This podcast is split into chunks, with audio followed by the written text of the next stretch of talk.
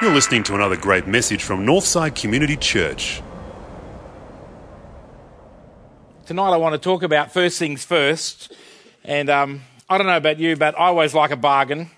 And uh, it was Christmas. I've got three kids uh, Tamara, Josh, and Jess. And I saw this bargain, and it just had a, it was a really big bus that you could put, you know, $50 in. And, and it was just in a really big box, and it was 50% off. And it was, I just couldn't believe my luck. You know, I got this thing. So I got there and I bought it, and I was so impressed with myself. Uh, you know, we had, I think, a carol service. It was, you know, the night before Christmas. And I'm thinking, oh, this is going to be great. And I opened it up about 11.30 at night and had 190 pieces. And it was just like my worst nightmare. And being a bloke, and maybe a 50 plus bloke, maybe you young blokes have worked this out. See, there wasn't Google growing up when I was around. So I went, I'm going to work this out all by myself. Not good. That's not a good way to go.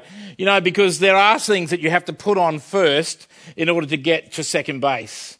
So I worked it out in my man logic, and that didn't go well. And finally, I got back to the manufacturer's instructions and went, I quit, I surrender, my way is not going to work. These things, in, in my opinion, don't even fit on this thing. I'm going to surrender, I'm going to go back to what the instructions are actually saying I need to, how I can build this. Our lives are a little bit like that. You know, we, we live in a, a culture where choice, every, the more choice, the better. True? You know, choice of car, choice of in the supermarket. Some people, when you go to the country or even overseas, they go, that can't be a supermarket. Supermarket's only got one type of salt or one type of pepper. It's like, what is that? We are used to more and more choice. It's our right to have choice. But when it comes to living, when it comes to actually living a, a life that is, is alive and full, I want to suggest tonight that you actually need to work out what is comes first. I remember doing some um, some uh, leadership development stuff, and one of the ladies was doing a whole lot of workshopping on going. You have about forty to fifty values, so let's try and discover those values. You know what? Even fifty values are quite confusing for me. Putting first things first. What are, and then we got down to the end of the afternoon was what are your core values? What are the non-negotiables? What is it that you, when push comes to shove, you already know what you're going to say and how you're going to respond? Wouldn't it be good to live like that? I want to suggest that tonight that the, that the church or the kingdom of God, there, there is a king. He's actually created this world. He is both our source and our sustainer. And while in the West we think we have a myriad of choices and it's all good as long as we're not hurting somebody else, the fact is God's word wants to differ from that particular that particular standpoint and says, as long as you're doing it, you know, reasonably well, then it's all okay. That, that in this space tonight, I want to just discover that if it is that God is a God who is our source and our sustainer, that means He's proactive. He is not a passive Father. He's not a passive creator. He's not a removed creator. Then tonight, the question I want to raise with you is can you actually decide as a human being, as a son or a daughter of God, to actually trust Him with what comes first. A lot of the pain, now, not all pain is, is subject to this, but a lot of pain in life, being a youth pastor and then kind of a family's pastor, and then as I got older, uh, it's not a real pastor, just an old pastor, but for many years, probably 25, 30 years, being in, in and loved people. One of the things that is that there is, it's absolutely clear in my head is there's a lot of pain in the world. That's just given. But there's even more pain if someone decides to live their lives outside the values and the core understanding of what Jesus is about in his kingdom. It just gets more painful. It may not be painful today, but I often say to people if that decision you're going to make, if it's going to be there now, in five years, what is it going to be like? What are the roadblocks? What are the, what are the dead ends that may come if you choose your way of thinking and your wisdom at this stage of your life? Uh, C.S. Lewis, I'll see if I can work this machine. Uh, there's a desire in us to live well, there's a desire in us to, to find life. And when I read the Gospels, Jesus is really clear about that he's come to give everyday human beings a chance at life, real life. A life that means I can be known and I, be, I can also know others. I can be in community. I can know God and I can walk with God around His instructions for me. But as humans, we also have this innate desire to go, well, I'm not going to conform. I want to do it my way. I want to have my choices. And part of what I want to just unpack a bit this, this afternoon, tonight, is what does it mean to actually, is, if it's absolutely true that the kingdom of God is a reality and there is, there is a way to live that gives you the best chance of actually living fully and fully alive, what is it? And what does it mean for you to make the choice? Not just once when you come to faith, but regularly, maybe even daily to that point. My hunch is that when you, when you finally uh, encounter the kingdom of God and the king that actually has created this world, you will never turn back fully to a different way of living and ignoring it. You can actually have a, a bit of a, a kind of belief in God and then just live your own life. But if you truly have been encounter the living God, the creator that knows you by name, you never can go back to just doing your own thing. Here's a little story. It goes like this. It's from Matthew 13, 44, if you're a, you know, if you've got your Bible on, online somewhere. But it, it, let me just do a unpacked, revised, slandered version. Is that okay? I don't know whether you do that. Sam's away, so he'll, he'll tell me if it's not okay when he gets back. But, you know, there's a guy called Reuben, 2,000 years. It's in the Mediterranean, and as far as I can see on the landscape, it's not all green and lush like New South Wales. And Reuben's job, he's just a hired hand nothing, he's not up the top and he's not at the bottom. He has a job. The trouble is, his job is not that attractive. Most of the day, he spends looking at the backside of oxen because he's the one in charge of ploughing. And unfortunately, back then, you have to, there's no air conditioned box.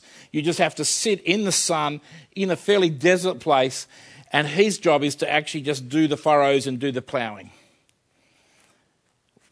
It's a regular day. And I don't know about you, but sometimes when you have those mundane things to do at work, your head's somewhere else. You're just doing the stuff. You know? You're just going through the motions. Sometimes when my wife is talking to me, I'm, I'm somewhere else. I'm just going through the motions till she asks me a question and then I can't remember the context of the question. It's not so good. But most of us to have a capacity to go, I'm really just over this, going round and round in circles in my job, in my love life, in my, my space. So I'm just going to be somewhere else. The virtual world is both uh, you know, a really great thing that we have, but also can be a very destructive thing because people's capacity to opt out of real life and actually engage in some kind of life that just takes them away from reality. So Reuben's doing this round and round, and he's hoping because it's an old paddock that he won't hit any rocks because when a plough hits a rock, it's not good. Efficiency goes down, time goes down, and so he's wandering along, and all of a sudden he hits something and he's a little frustrated. The oxen, he pulls the oxen up because he has to actually make sure that it's all good, slaps down the plough, and he gets there and he starts digging to see what's under there that's, that's stopped the plough going through. Finds a bit of tattered material, looks like it's been there for you know, at least 20 or 30 years. He, he undoes some string, he pulls this thing out, finally sweats, and he finds when he opens the lid of this little clay jar, this clay jar, that there's gold in there like he's never seen. And, he actually starts to go, wow, is anybody here? It's not my field. And not like the government here, where if you've got minerals on your land, that's too bad. Back then, you know, you had the, the right to actually have that. And so he covered it all back. He made sure no one was looking, and he ran back to his place and he started to sell everything from under him to, and, in order to grab hold of and buy that piece of land. You see, you know, holy desire won't go away. When you've actually encountered the kingdom of God in its activity, in its power, in its capacity to, to bring you into a community of people, it never goes away. There's something profound about that. And yet, so many of us, in the, in the place where we do have lots of choice, many of us, including myself, are tempted to live half heartedly. What do I mean by that? I believe that the God that we've just worshipped this evening is not a passive God. I don't believe that he's just set up the universe and he's just clocked off.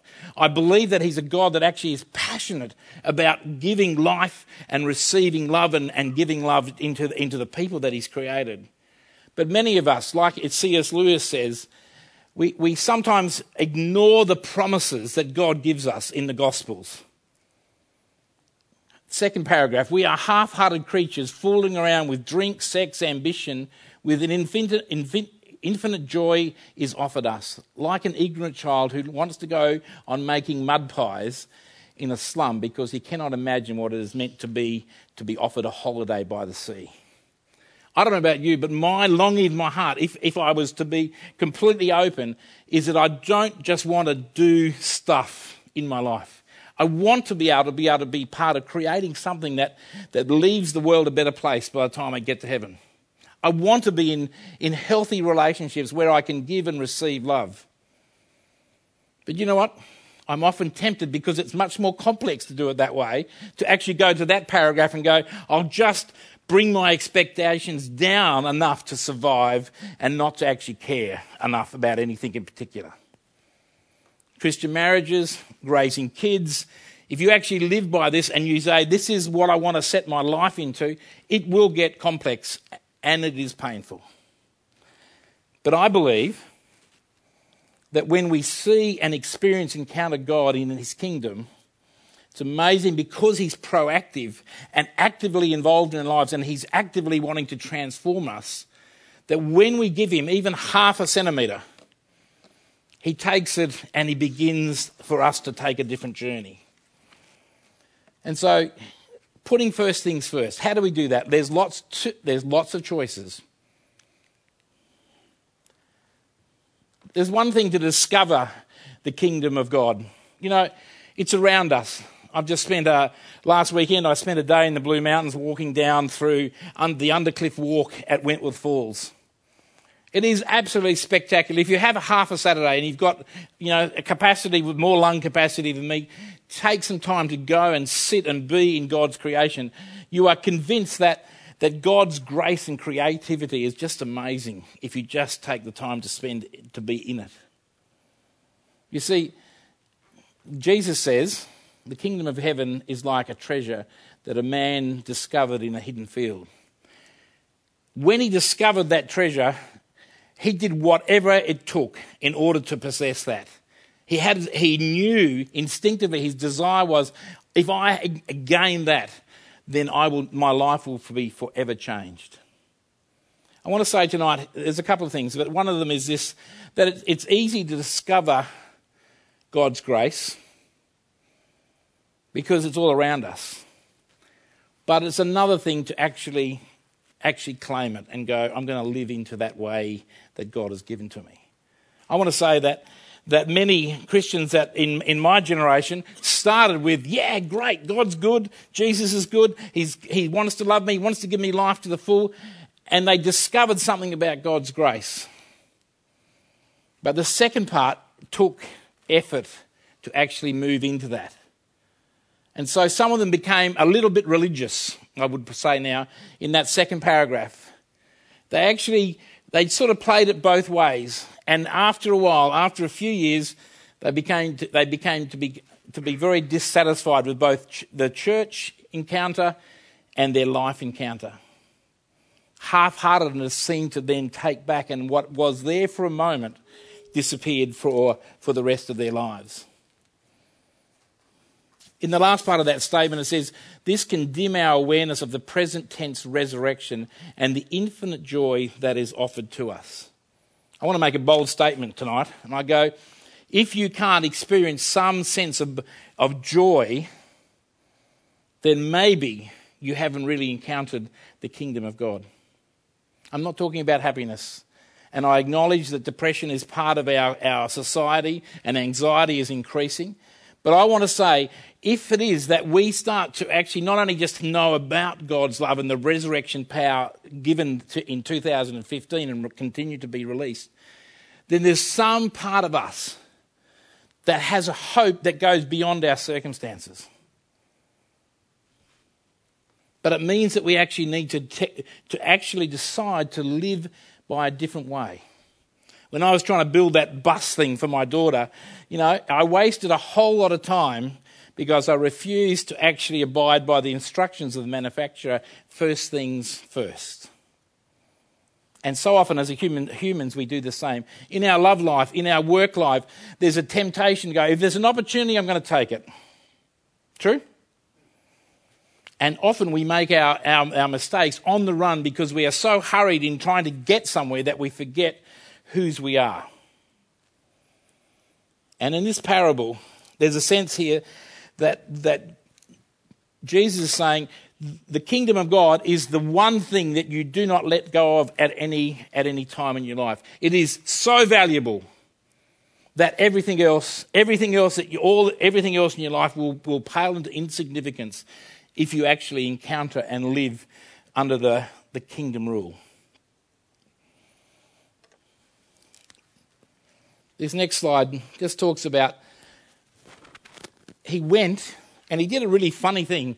In his excitement or in his joy, he hit, he hit it again and sold everything he owned to, give an, to get enough money to buy the field.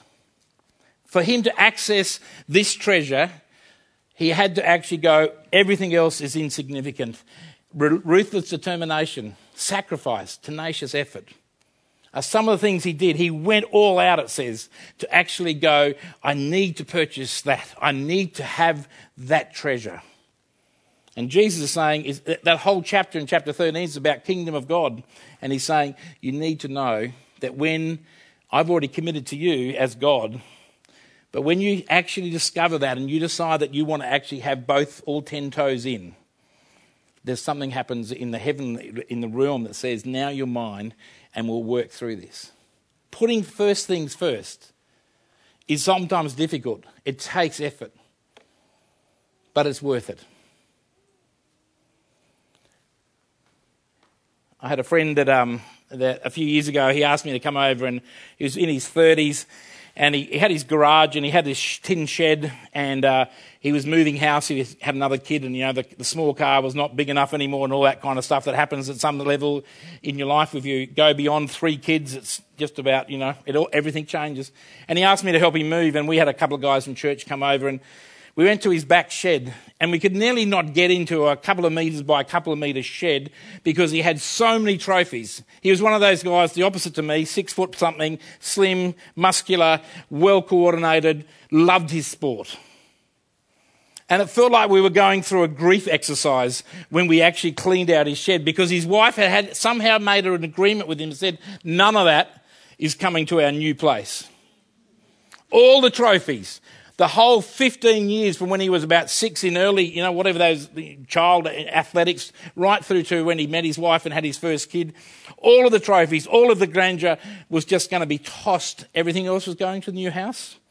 And that was just now junk.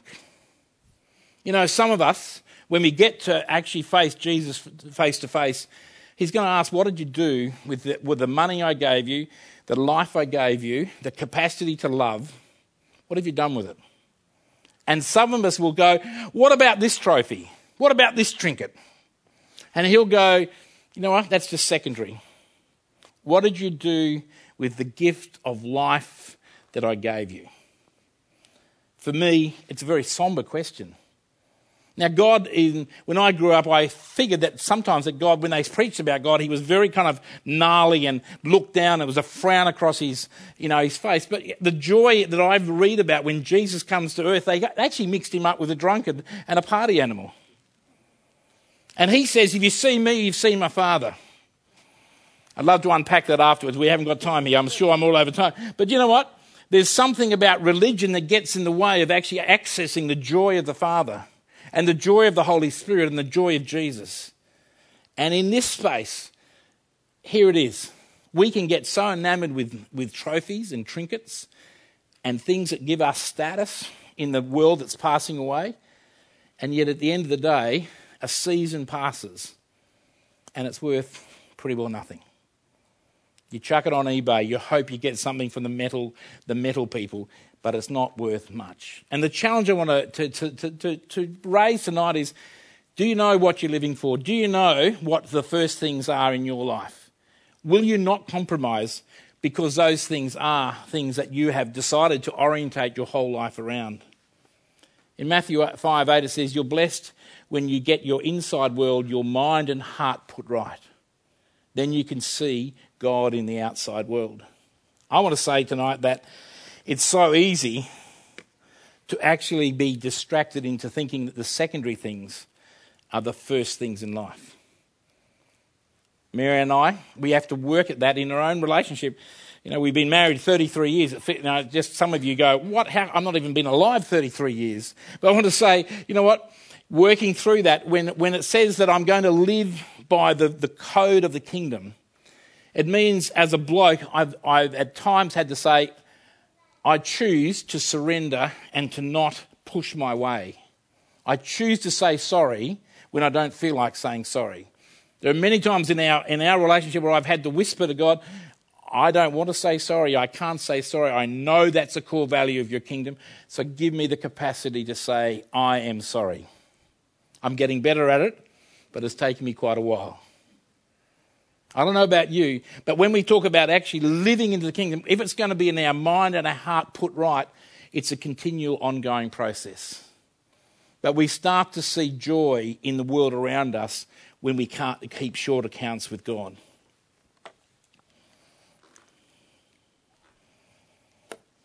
The thing here for me is that, you know, when John records, he's a disciple of Jesus. He's hung around Jesus for three years and he's picked up this. And Jesus is really intentional, saying, You see me, you see the way I, I see the world, and you see the way my Father and the Holy Spirit sees the world.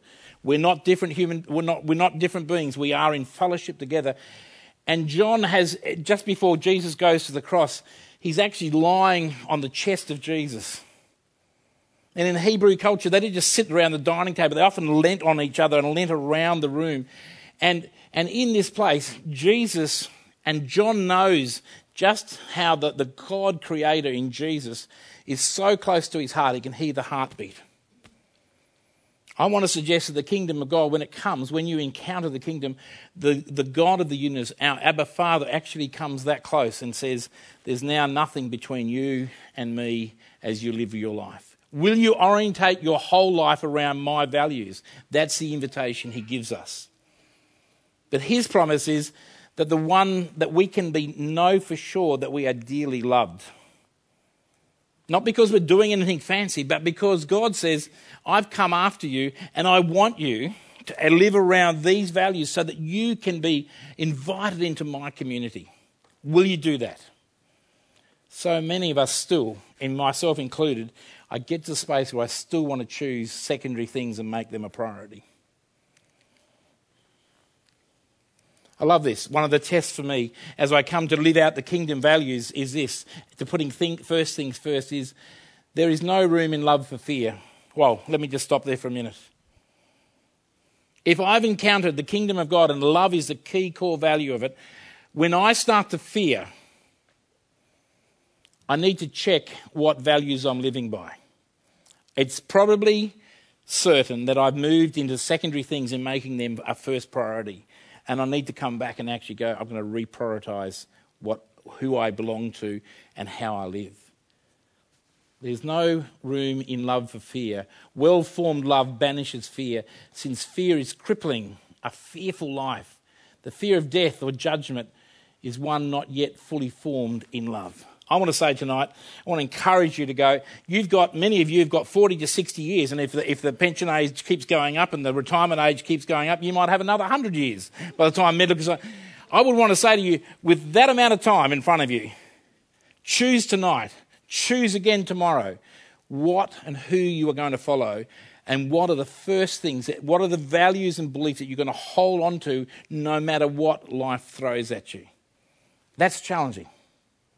But if you want to be a spiritual leader, if you want to be a spiritual partner, a spiritual, a kingdom uh, partnership with God in your workplace, then it's not as difficult as it seems. Because God is very clear about what he's, what he's asking from you. He's asking that you bring your brokenness and your capacity not to follow through. And he's asking you to go, Will you come back and just be brutally honest with me and allow me to do the work of the resurrection power to change you and transform you so that you can become more and more like my son Jesus. That's the bit. But it takes, it sounds so simple, but it takes everything we've got plus more.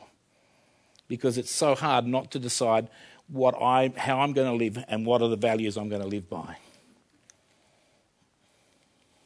Come towards the conclusion of what I want to say. And uh, when I was growing up back in the 70s at high school, there was a, a, a story of Jim Elliot. Some of you will know this story well, but you know what? Jim Elliot was at uni, he was a smart dude.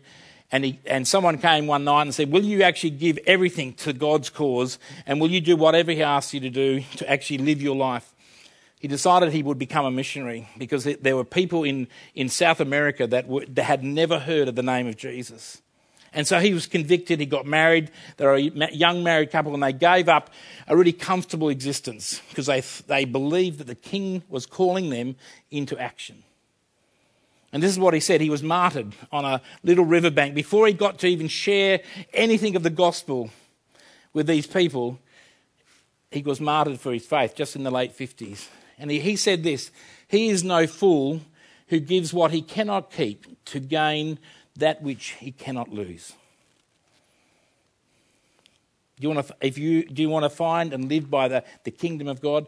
There's a great statement. And as I close, here's a, here's a verse from, from Philippians chapter 3. You, you might want to hear it again. This is Paul's way of saying, you know what? I'll do, I'll make sure the first things are first because the God I serve is so active. And he's, he's created me for this season to be able to make a kingdom difference wherever he leads me. Listen to what Paul says, uh, one of my heroes of faith. He says, I once thought these things were valuable, but now I consider them worthless because of what Christ has done. Yes, everything else is worthless when compared with the infinite value of knowing Christ Jesus my Lord. For his sake, I have discarded everything else, counting it as all as garbage, so I can gain Christ. Tonight, I want to say to you, love to talk to you, love you to talk to other people if, you, if you're convicted. Where are you living? Are second things the priority in your life? I'll have you tonight again gone back to the basics and saying, I want to give my whole life to, to encountering God and His kingdom and allowing His kingdom to rule in my life in such a way that the people around me will never be the same because they'll see the active power of the resurrection of Jesus living in me and through me. That's the challenge.